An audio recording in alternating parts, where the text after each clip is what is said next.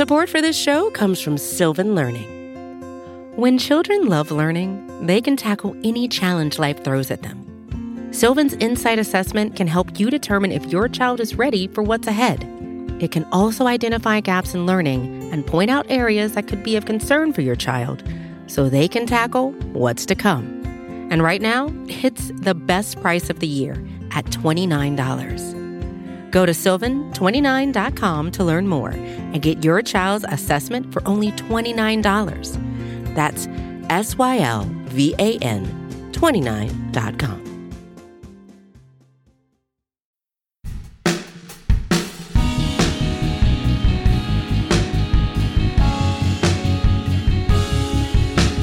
Benjamin Netanyahu has been the Israeli prime minister since 2009. Uh, he was prime minister also back in the 90s, and sum total is the longest serving prime minister in Israeli history. It seems like his reign might finally, finally be coming to an end. On Wednesday this week, uh, a group of opposition parties, a crazy diverse group spanning the far right to the far left to an Islamist party somewhere off on a diagonal, have agreed to unite in a coalition that has enough votes to take Netanyahu out of power. Whether or not this agreement will stick around long enough to actually dethrone Netanyahu is, is sort of an open question at this point. But right now, it's really looking like that's going to happen. And Israel will finally, for the first time since 2009, get a new prime minister.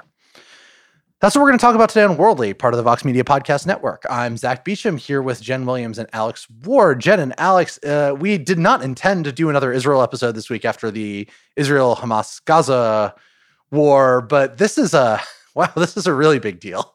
All right, so are we going with King BB or BB King? Because I vote for BB King. Uh, I mean, you workshopped this before the episode, right? Like we were on a call for a while, and Alex was just like, running back and forth with BB King jokes, and, and like, yes, we get it. Benjamin Netanyahu's nickname is BB. It's it's kind of like a blues singer. I get it. I'm I'm very it's it's very close to a blue. It's like almost exactly like a blue singer. That's why just, it's great. I'm very proud of you, Alex. Your commitment to dad jokes is like it, it, it far outstrips mine, and, and I'm an actual dad. Damn. No, I'm kidding. I'm, kidding. I am also not I'm a kidding. dad, so if it makes you feel any better. I don't know how much of this is going to make it in the final episode, but Sophie, our producer, just looked at us on the Zoom and was like, oh, "I don't know about that." Um, but like, obviously, it's it, this is a pretty surprising development, right? Because it it looked like the deal to knock out Netanyahu had fallen apart during the war, right? It looks like they were getting close to it, but then one of the right wing parties, uh, led by Naftali Bennett, the party's called Yamina, didn't want to enter a coalition agreement with Ra'am, the Islamist party headed by Mansour Abbas, during the the violence that was not only between Israel and Gaza, but between Jews and Arabs on Israeli streets. So it looked like everything was over, right? And we were going to go to head to the fifth election in two years in Israel. And yet, somehow this this agreement happens. It's it's pretty remarkable, right? Right, Alex? Yeah, I mean, especially because Naftali Bennett, who leads Yamina, as you mentioned, was was pretty clear. Like, look, during the conflict, we don't want to get anything done here. This is uh, you know a big issue. We probably are going to head into election. And then, kind of when the violence ended, or at least, you know, there was a ceasefire and, and died down, he kind of went, well, look, one of my main promises was there will not be a fifth election. And like, we now need to start governing. And so we're going to go ahead and create this extremely, like, as you mentioned, diverse coalition of, of parties to get together uh, enough to form a government. For those who don't follow parliamentary procedures closely as we do, in in almost every case, what you when people go to, vote, they vote for parties, and then the parties form a government by having more than half usually of the seats in the parliament. In this case, there's 120. And so these parties create 61 seats. So they just made it over, but that's how thin the margins are. And if basically there are any defections in a sense, um, the government falls and we're back into the back into the election cycle. But it does seem like Bennett, who by and we'll talk about him more, but in in some cases is considered even more to the right than Netanyahu on on on many issues decided to go ahead with this because, well, he has a bad relationship with Netanyahu now. One, two, there seems to be a, a sort of transpartisan agreement in the country that it's time it's time for Netanyahu to go for corruption reasons and just long how long he's been there. Um, and then also look personal ambition, like Bennett wants to be prime minister, um, as a bunch of other people in the coalition certain, certainly do.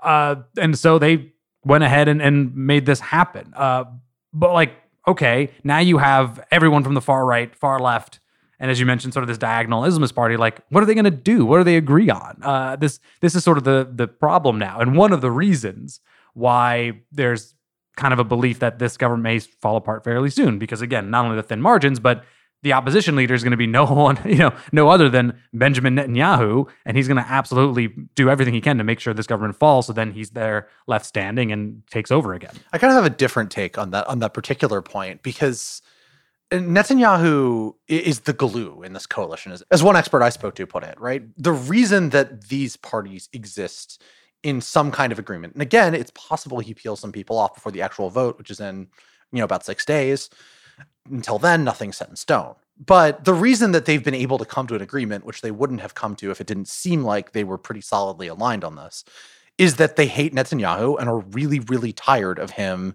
monopolizing the Israeli political scene. Where the guy's been in office consecutively since 2009 for the past, again, two years, four elections.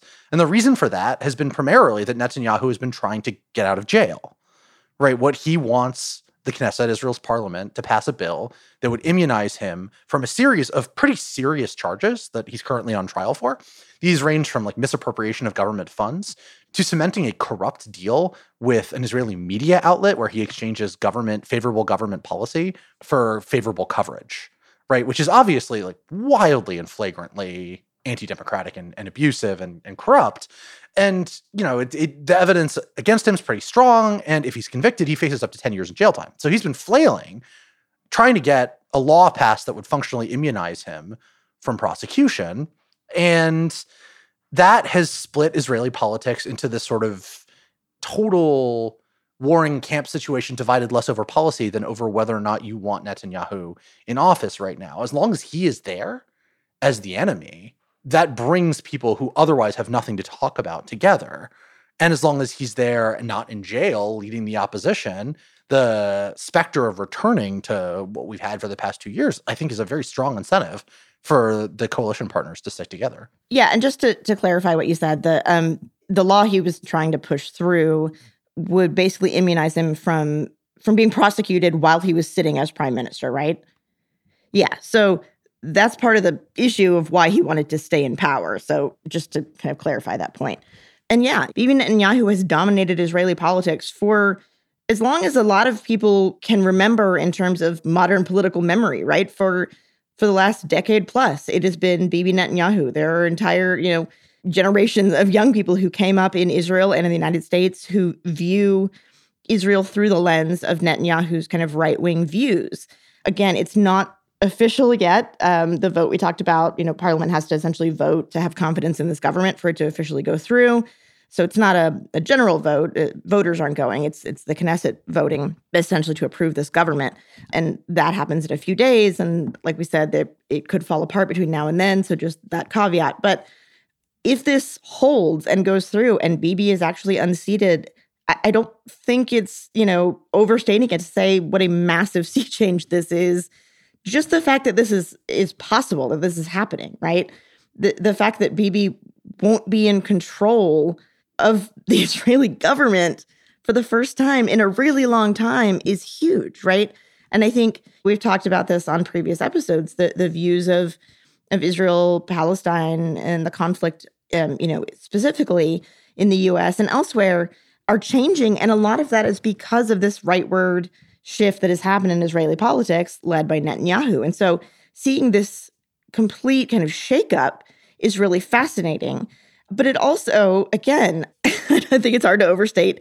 It, we keep using the word diverse, and it, it is this coalition, but it's like historical to see an Islamist party, an Arab party, in a coalition agreement with a far right pro settler Jewish nationalist party and then Yair Lapid, Mr. Centrist, and Gideon Sa'ar. And like, it's just this wild coalition that no one thought would happen. And we didn't think it would happen too. You know, Alex, you mentioned this. After the conflict most recently that between Israel and Hamas, there was a lot of talk that how this would support Bibi, right? It would help Bibi because he has always kind of framed himself as like, I am the defender of Israel. We need a strong, robust, you know, security state to, you know, prevent against this kind of violence. and previous conflicts have kind of boosted him.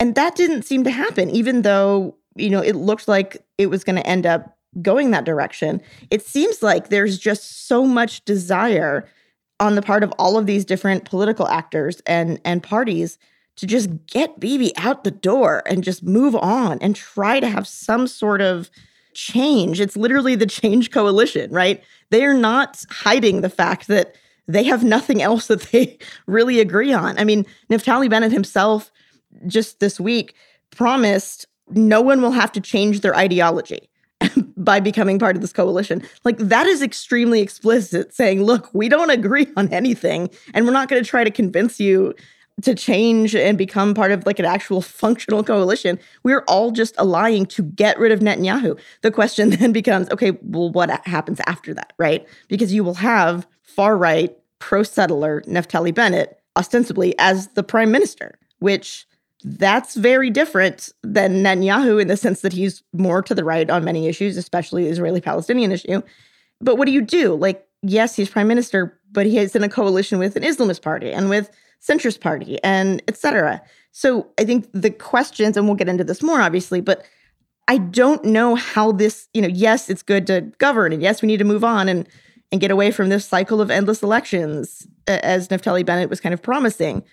But how does that work in practice? I have no idea. There's a quote that Yair Lapid, the, the centrist figure who is also an important member of this coalition, just to, to put the fine point uh, that Jenn said and how everyone's been saying, Netanyahu's been around for a really long time, right? Here's a quote he gave to Foreign Policy in March, which I, I had to read multiple times to kind of wrap my mind around it. My middle son was born in 1995. When he was seven months old, Netanyahu became prime minister for his first term from 96 to 99. In the meantime, my son has gone to the army, finished the army, got engaged, broke his engagement, went to university, and is now finishing his degree and Netanyahu is still prime minister. like, like wow, yeah, that's funny. Granted, he still has like you know a political incentive to, to say stuff like that, but I believe it to be true. Like that that's just how long he's been, how, you know, important he's he has just been and is a central figure in Israeli politics and Israeli life, which makes this government of change, this coalition of change as they're sort of calling themselves, uh, a fascinating experiment in being sort of like anti-politics. Like uh, Bibi who i'm sure like the actual bb king feels like nobody loves me but my mother. Like in this case like every literally like everyone in israeli politics is like we just want him out. That is what binds them. That is the glue well well well like that on the other half like on, on one half of the ledger right? Like netanyahu was very close sure. to forming a coalition and it's not just his party right? Like what makes this coalition different than a lot of israeli ones in the past and, and really interesting in a lot of ways is that it excludes entirely the ultra orthodox. There's not a single ultra orthodox faction that's involved right. in this coalition. And that's that actually when we talk about all these new parties disagreeing on everything. That's mostly true. The only area in which there is some alignment is that they are all skeptical of the influence of ultra orthodox parties on power and of Jewish religious authorities on Israeli public life, right? Like Naftali Bennett is religious himself, but he's a uh, religious nationalist, which is distinct from the ultra orthodox in terms of the religious spectrum inside Israel, and one that is and his party is secular, right? And, and his his number two, Ayelet Shaked, is is avowedly secular, right? Yeah, the on purpose. yes, right. Like that. That's the idea is to create a more ecumenical political right inside Israel. Then you have the Islamists who obviously have no attachment to Jewish law being a major part of Israeli law, and, a whole bunch of secular or left wing parties that are avowedly hostile to the influence of religion on Israeli public discourse. So, so there are lots and lots of differences between the political factions here that are involved in this coalition. But like one notable point of agreement is that the sort of very, very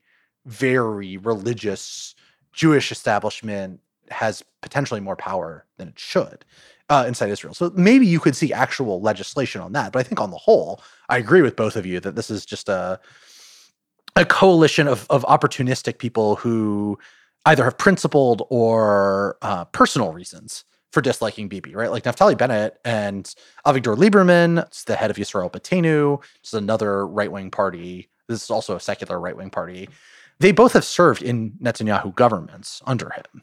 Right. And for a lot of time, you can see a lot of ideological affinities between them on certain issues. Bennett is even further right than Netanyahu is when it comes to settlements. He really pushed for the idea of annexing parts of the West Bank earlier in his political career, which then became mainstream in Israel in large part due to his efforts. So it's a very, very complicated set of arrangements, but also one that reflects the way in which the traditional right, which is a fusion of religion and uh, conservatism on foreign policy, really uh, consolidated behind Netanyahu with a few exceptions, and then everybody else is on the other side. Well, very quickly, Zack, I guess the, point I was trying to make is, and I, I feel like you kind of made it for me, which is good. I'm glad. No, but like this coalition is uh, they're against stuff, right? Like you even mentioned, they're against this this you know religiosity and and they're against Netanyahu. But like, what are they for? I don't really know. I mean, Bennett did say like they might do some education reform and some other things, but you do need to govern, and with a thin margin, you need to show results. And if you can't even like, fine, you hate these things or you're against these things, but the other side, the Netanyahu side, seems at least coordinated and they know what they like. They like Netanyahu and they like what he's put forward and et cetera, et cetera. So that that to me is sort of the big problem here. It's like we we just don't know what they're going to do, and that's that's already just on the political side dangerous, let alone just like the whole Netanyahu aspect. Yeah, I mean, I kind of want to dig into a little bit about who Naftali Bennett Please. is. I've met him in person. Oh, I didn't know that. That's interesting. Oh yeah, uh, but when I used to work at the Brookings Institution Center for Middle East Policy, I used to help run the annual Saban Forum, which is a forum on Israeli-Palestinian issue, and brings together uh, a lot of political figures um, among just Israelis, Palestinians, and other others involved in that conflict and negotiations, et cetera. And um, yeah, Naftali Bennett came to Washington one year, and he's I have to say he is an incredibly compelling figure in terms of uh, as a politician. I, I disagree um, extremely strongly with his views, but he's young, he's dynamic, and you know Bennett spent a lot of time, you know, living in the United States. He's he was born in Israel, but he lived for a long time in the United States with his family. He is basically like a sort of a tech entrepreneur. He and some buddies got together and decided they wanted to start a company, and they ended up doing so and started this kind of high tech company. They sold for millions of dollars. You know, he ended up pretty well off, but he's not. You know, he jokes and says that doesn't mean the kids won't have to work but he he is a very you know has set him up as a as the new face of the right in Israel, the younger, more dynamic, kind of you know moving away from some of the older paradigms of the Israeli right. But he was also very much seen as, in many ways, as Netanyahu's protege. One of his children is actually named after Netanyahu's older brother. He served in the military. He eh, has very strong kind of. I mean, he fought in the Lebanon War you know, he came back from that war, was very critical of how the government and the military handled that war. He thought Israel essentially should have done more to stamp out Hezbollah in Lebanon and that they bungled it. Um, and that's what essentially got him into politics. But he's very much, he led a, a settler council. When we're talking pro settler, he's pro settler, but he doesn't, interestingly, he doesn't live in a settlement. He lives in a nice neighborhood in Tel Aviv. Um, so he's very much seen as this kind of, you know, it's this weird not you know religious like you said not the the orthodox kind of view of of a jewish religious nationalist. It's very much a, a more modern religious nationalist movement. But to be clear like we're going to talk more about what all of this potentially could mean for the israeli palestinian issue. But he is avowedly against ever ever having a palestinian state. He has said that that he will do everything in his power to fight against the palestinians ever having a state.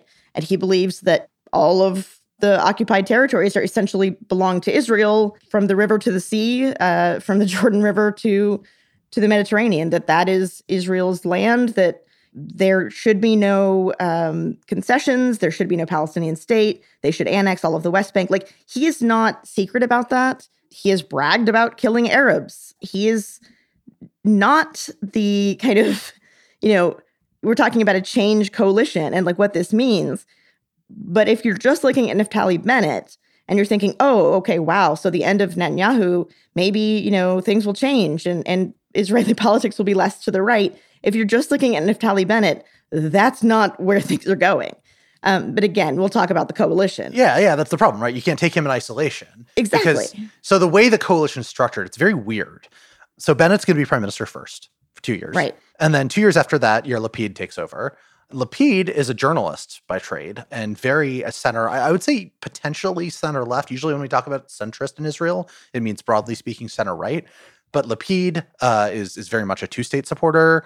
He is also extremely extremely secular, very progressive on domestic social values. Under this agreement, he serves as foreign minister in the first term when Bennett's prime minister, which you'd think would be just sort of, you know, subordinate to, to Bennett's will. The the tricky thing that throws a wrench in all of this is that Bennett and Lapid have a mutual veto agreement. So the way this coalition works is if one of them decides they don't like the decision, they have the unilateral power to scupper it when the other one is prime minister. So it's not just a matter of, oh, Bennett gets to take over first and Lapid has to do whatever he says. Not Right. at all. Not at all. Bennett is constrained by his partner, who is, you know, somebody who's not going to let him get away with his inflammatory, most inflammatory anyway, policies. Now, I'm sure there are some things they won't like, but then there's also the rest of the coalition to contend with, right? They have only a few votes to spare.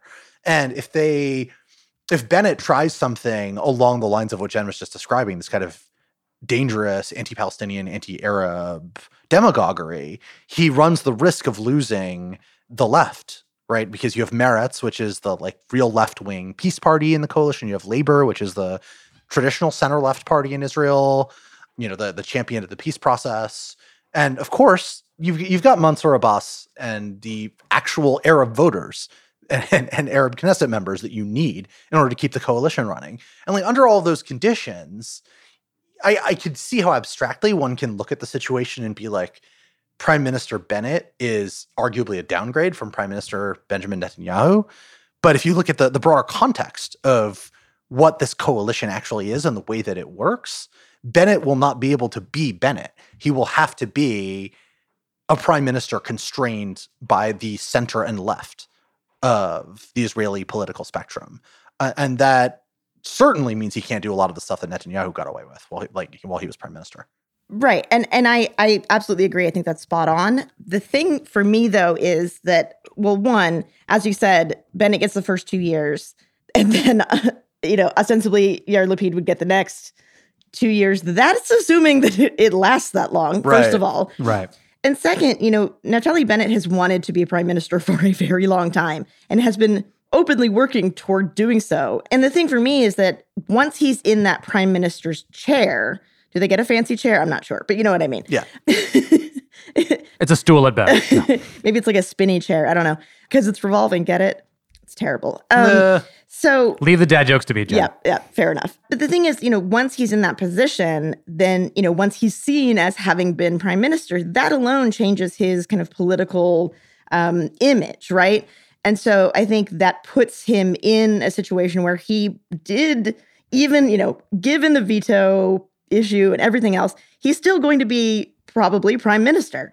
And that is not anything to thumb your nose at, right? That that is a big, powerful position in Israel. And having been in that position, even if he's constrained, I guess my concerns are that going forward in the coming years, does he then, you know, is he able to gain more and more power, more and more attention, et cetera, and able to eventually su- supplant Netanyahu as the kind of face of the of the hard right and of the new right and then then you know does he end up in a place where he doesn't have those constraints So, so one quick point is, uh, I'm not as like optimistic as as perhaps you guys are on you know Lapid vetoing uh, Bennett's actions in part because he also wants to be prime minister, right? And if the rotation then comes to him, he has a vested interest in making sure the government survives the couple of years until he gets to be in charge. And so while you're right, he does have the ability to, on occasion, or actually almost on any occasion, say no to Bennett. Like a government that isn't governing falls apart, especially one with this, these thin margins. So there is the theory out there, and it, it's not super widespread, but I think important enough to mention that like Lapid may be just okay for the moment of kind of letting Bennett get away with stuff for a while, just so he eventually gets to be prime minister. Um, and so you know that that then would imply Bennett gets to kind of use the like the government will fall as a as a cudgel um, against the Lapid's own veto authorities. All right, so we're going to take a quick break, and when we come back, we're going to discuss the sort of the stakes of what we've been talking about uh, for the Palestinians, for the United States, and for Israel's place in the world. Welcome back, worldly listeners. We have been talking about the new government in Israel, or what we think is going to be a new government. I should hasten to add, because we weren't uh, we were too invested in the details of the coalition to to expand on this point. You know, they still need to take a formal vote. And once they do that, then Netanyahu is out. But there are a few days in, in, the way the Israeli system works between then. So if Netanyahu can convince a few members of one of the right wing parties to defect and join his party, then the coalition can fall apart. That seems unlikely at this point, but unlikely in Israel is very much not impossible. So it is still theoretically plausible this new government's coalition government will never be. But it does seem like it's going to happen. And, and on that assumption, we now want to talk about what the implications are if Naftali Bennett and Yair Lapid take their partnership to, to the top job in Israel. Uh, first, I think the most obvious thing to talk about is what will happen to the Israeli Palestinian conflict. My own instinct is that the answer to that will be basically a, a perpetuation of the status quo as long as this government lasts. Uh, Jenn, is that your sense too? Yeah, I mean, like I said, you know, I, I mentioned it the in the first half, Naftali Bennett's hardcore pro settler and pro annexation views, but Yair Lapid is a centrist uh, and is you know generally in favor of the two state solution. There are also other camps who are you know they're members of the coalition who are even more you know staunchly in the pro peace camp. So I don't think you're going to see you know because of those divisions. I don't think you're going to see any massive changes in either direction. I don't think you know it's not suddenly going to create the the circumstances that make a a peace you know agreement or even returning to the to the negotiating table likely i think you may continue to see when we're talking about the status quo continued you know settlement activity i don't know if you're going to see a settlement freeze i think you could maybe see the settlements slow down somewhat but I doubt unless there's kind of external pressure from you know the U.S. or or you know other areas that you'll actually see like a firm settlement freeze. You know, Bennett was hardcore against that. I think you know my my gut instinct here, based on knowing this uh, stuff pretty well, I think you're probably just agreed to do nothing. Essentially, like everyone disagrees on all of the, the details. So they're just going to kind of leave it and pay attention to Israel internally and, and trying to govern there and the political situation there with the the caveat of like trying to make sure that the ceasefire with Hamas holds. Yeah, I mean, well, uh, just to echo, one of the sort of ironies here is that Netanyahu has made so many gains for the right wing in Israel, and like just kind of ending even thoughts of the two state solution and, and taking you know and occupying more territory. That that issue has kind of been somewhat off the table. I mean, not it will never be off the table, right? But it's just not as vital at this moment and so you could imagine, just as you said, that this coalition will focus more on other things. Because in part, we, you know, Lapid and Bennett have differing views on it, but also there's not much space to move. You also have the U.S. that doesn't really want to push for any progress here. So they're going to do other things like get the economy back going, make sure the pandemic is squashed, make sure the ceasefire holds, and then perhaps some other areas of agreement that they that they might have but this is the irony here is like Netanyahu somewhat sowed the seeds of his demise in by by again like just making so many strides in that space and, and not necessarily good strides, but he's made such an effort that like the ne- this coalition just doesn't have to think about that too much. I think one helpful way to think about it is that there are sort of three big traditional areas of cross-cutting tension inside Israeli society. The first one is security, you know, relations with Arab states and the Palestinians primarily, and, and foreign policy in general. The second is sort of ethno religious divisions. Obviously, Jews and Arabs are near the top of that, but you also have tensions between uh, the Ashkenazi Jews, who are of European descent typically, and the Mizrahim, who are of Middle Eastern descent. Plus, you have Ethiopian Jews, a whole, whole diversity of different divisions inside the Jewish community that have some political salience. And then third, you have religion. This coalition is not positioned to make serious moves on either security or ethnic communal issues, right? They're just they're so internally divided on those issues that it's very little is going to happen, right? On the religion front, as we as I talked about a little bit earlier, it's possible there could be transformative legislation, but on those those two key issues that we think about a lot when we we talk about Israel in the international context. I, it seems impossible to me that anyone could do anything without forcing a significant uh, defection enough to to lose them their majority in the parliament. Right, that's the nature of having a left-right coalition, given the importance of security issues and relations with the Palestinians. And I think this um, it connects really well with uh, this is a term I used in, and discussed in a previous episode. It's called non-solutionism. It's a way of understanding the way that Israelis have approached the conflict for a while, which is they don't need to have solutions. They just need to muddle through with the status quo, which is acceptable, and minimize the risks that it creates. So you don't solve anything. You just you just make the problem uh, less of a problem for as long as you can manage it. And I'm not saying that's a humane way of approaching the Israeli Palestinian conflict or a just one. I think the, the very clear moral analysis of this is that it's not, right? It's, it's subjecting the Palestinians to a, a state that I think can be fairly likened in a lot of ways to apartheid for an indefinite period of time.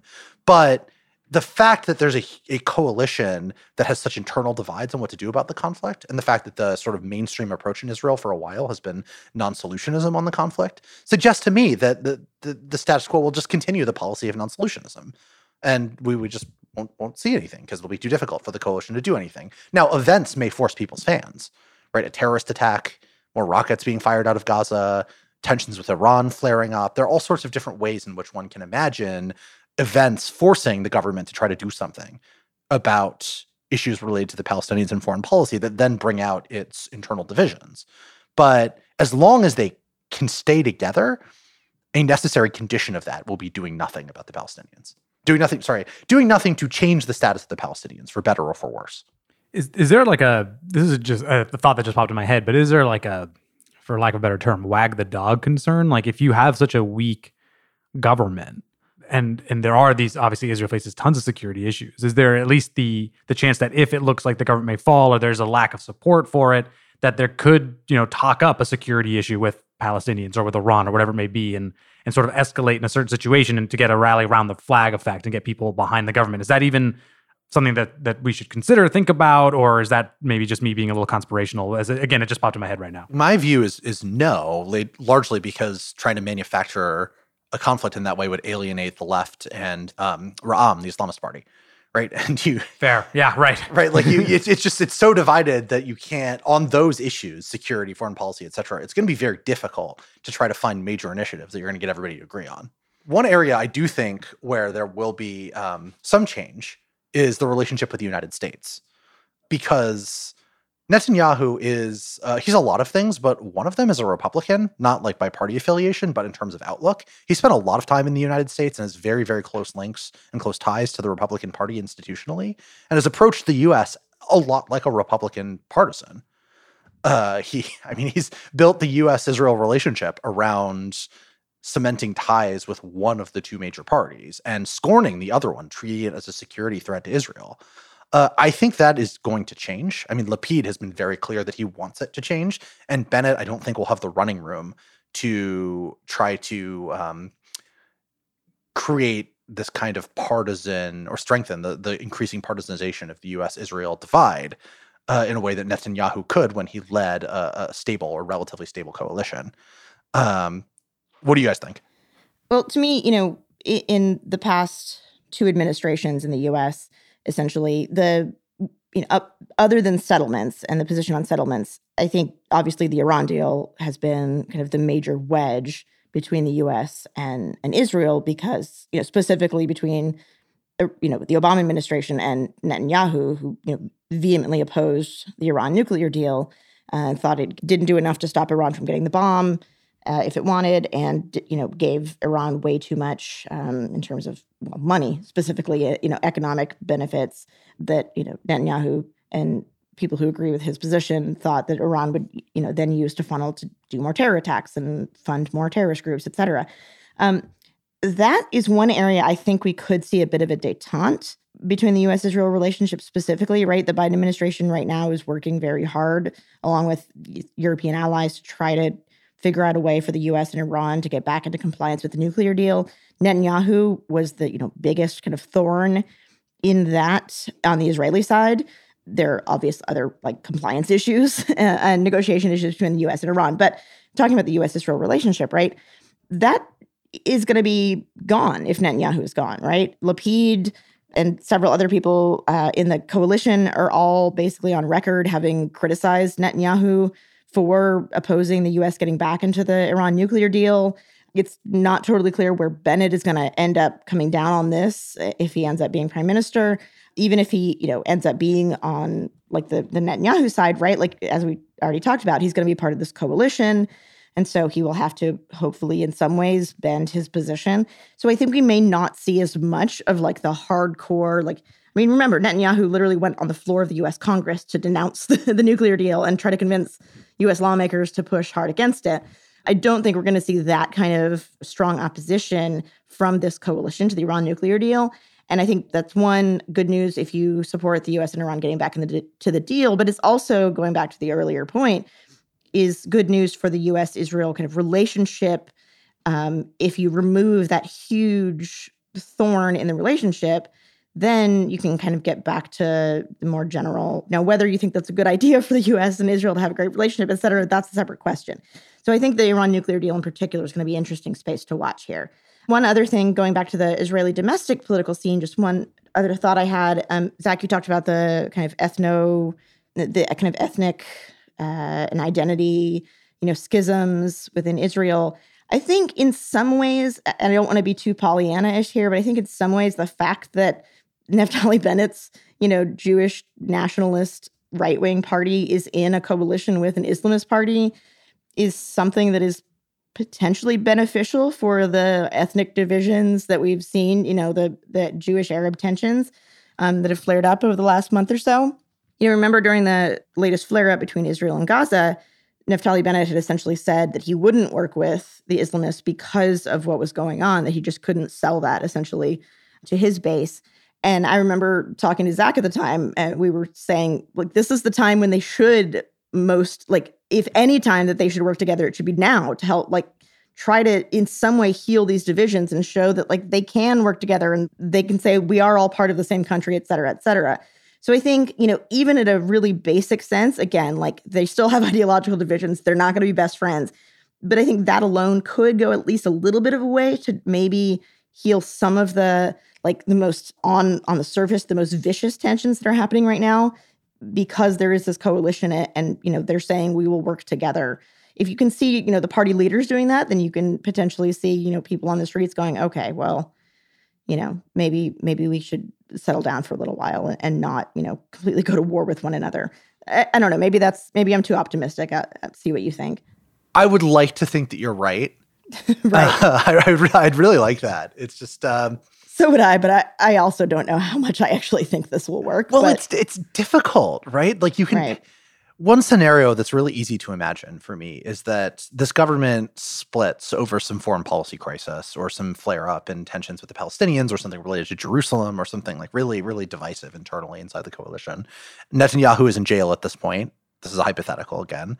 And so the Likud, you know, which is still the most popular party in Israel, is led by a more palatable member of the center right that other people like Bennett and Lieberman, who are on the broader right, can get along with. Uh, if you have similar election results to the one you have right now in terms of like the distribution of seats, that is, which broad ideological tendency gets which percentage of seats, it would be really easy, trivially easy, to form an extremely right wing government, including a Jewish supremacist faction that uh, Netanyahu worked hard to bring into his coalition. And like that kind of hard right government uh, which would, you know, that, that's sort of the natural majority right now in the Israeli parliament, prevented only by Netanyahu's personal unpopularity and authoritarian tendencies, right? That is the only reason why this change alliance exists in the first place, as opposed to a right wing government with these results. And then you can you can imagine that government going right back to demonizing Arabs inside Israel, to passing laws that hurt their status and equal standing inside Israel, which we've seen all throughout Netanyahu's term. Like, it's possible that this is just a way of getting Netanyahu out the door, and then Israel's rightward march goes right back on to continuing forward after he leaves. That's one of the sort of less optimistic scenarios that could come from this. I just don't know if that's what's going to happen or not.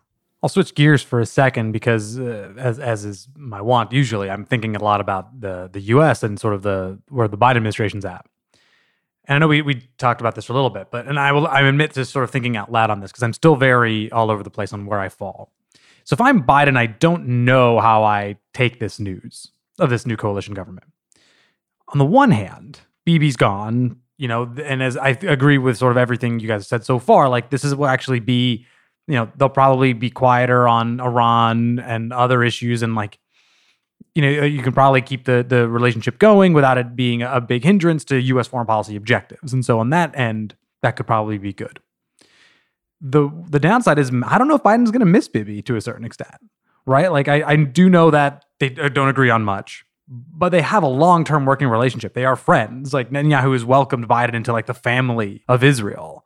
If anything, this last uh, Israel Gaza flare-up, you know, for better or worse, Biden backed his pro-Israel bona fides, right? And he showed that he was a friend to, to the nation and that he can have Israel's back. And he did so in part uh, behind the scenes and also in public, as we've talked about before, but behind the scenes because like he and Netanyahu know each other. They know each other's buttons in a way, like you lose, you know, this is not like a, a, a devil you know situation, but or grass is greener. It's just it's like Biden already sort of knows the Netanyahu playbook. He's not really sure. I'm. I mean, how could he a playbook to deal with this Bennett-led weak government?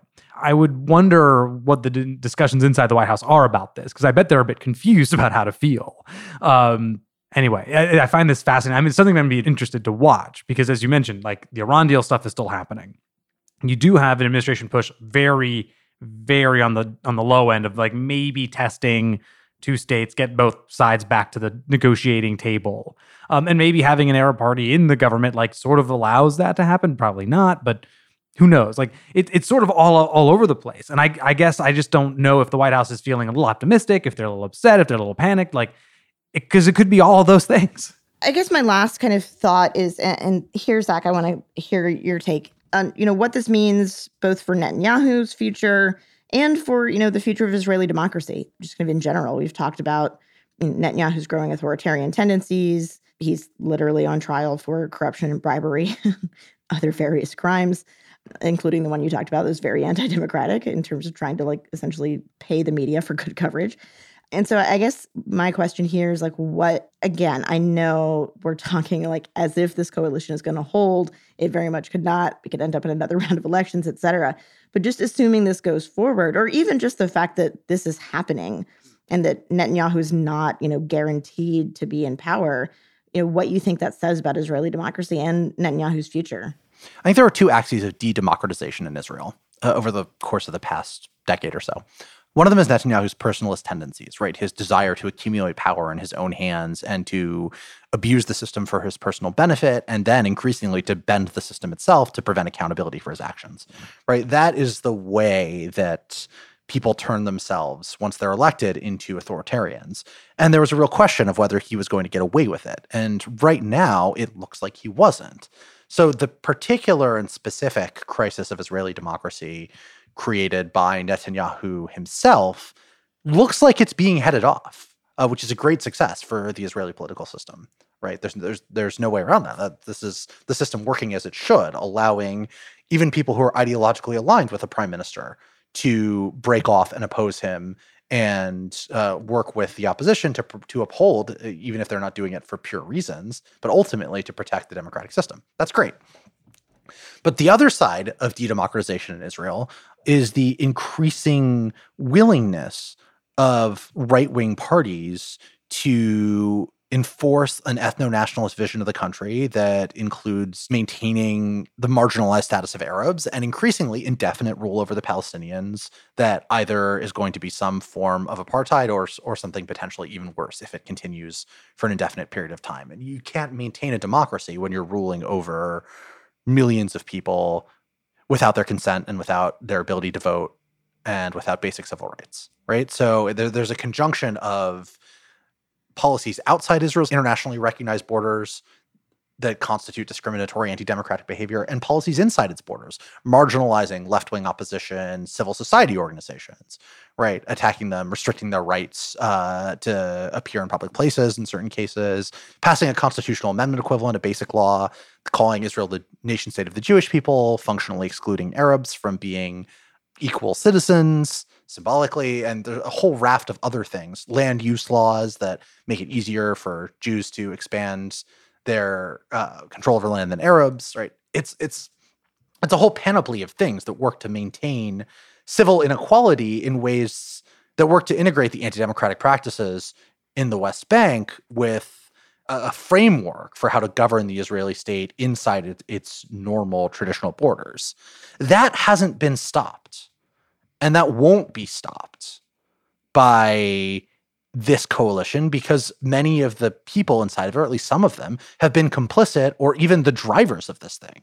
You know, Naftali Bennett has been a leader of the movement to annex the West Bank. Right. Uh, Ayelet Shaked, his second in command, is more than anyone else responsible for trying to marginalize the judiciary and its role as a check on government abuses of civil liberties, which is performed pretty admirably inside Israel's borders. She has been accused of being a fascist by some in Israel for these reasons. It's a little bit overboard, but it she really does have some populist anti-democratic tendencies. And if this government leads to right-wing hegemony in the way that I predicted a few minutes ago, my guess is that would be very bad for Israeli democracy in the long run. Right? It would be pushing it towards not only a terrible policy towards the Palestinians, but one that undermines maybe fatally Israel's status as a Jewish and democratic state. Uh, so I don't know. Right. The the second axis of de-democratization has very much not been addressed, and Israel is still barreling towards a crisis. Maybe this is a bit naive, but I have a, I think, a somewhat optimistic point here. Although I guess it's depressing about the U.S., um, which is like these parties, these leaders saw what Netanyahu was doing, the corruption that he, you know, was a part of, uh, the uh, his own personalist style, which he abandoned a lot of these people, his own a lot of his own policies, and they sort of went like enough is enough. Like there's this there was this feeling among the, the political class that like we have to sort of move on beyond this figure. We don't want to really be tied to him anymore. And again part of it is personal ambition but it seemed like for for a lot of israeli leaders across the spectrum he had crossed a rubicon which makes me sort of think about the us a little bit. Like everything trump did right and yet the republican party is still sort of like falling behind him there's no real movement to to go beyond and so there's a part of me thinking about, I, I agree with everything you said there, Zack, about you know, the perils of Israeli democracy. But if there's sort of a shining light, it's that there's like this effort to move beyond the guy that that made democracy a bit worse um, or a lot worse in Israel. And I find that to be somewhat inspiring and somewhat troubling for, for the own country I'm in. Um, so we're going to leave you there. Uh, I want to thank our producer, Sophie Lalonde, for all of her hard work and for making these episodes uh, better than they have any right to be. I want to encourage all of you to rate and subscribe and review Worldly wherever you get your podcasts. And oh, hey, don't forget to send us more emails with your questions. Remember, we really enjoyed doing those last week and we'd love to do them again. So that's worldly at vox.com, W O R L D L Y at vox.com. Thanks a lot, and we'll see you next week.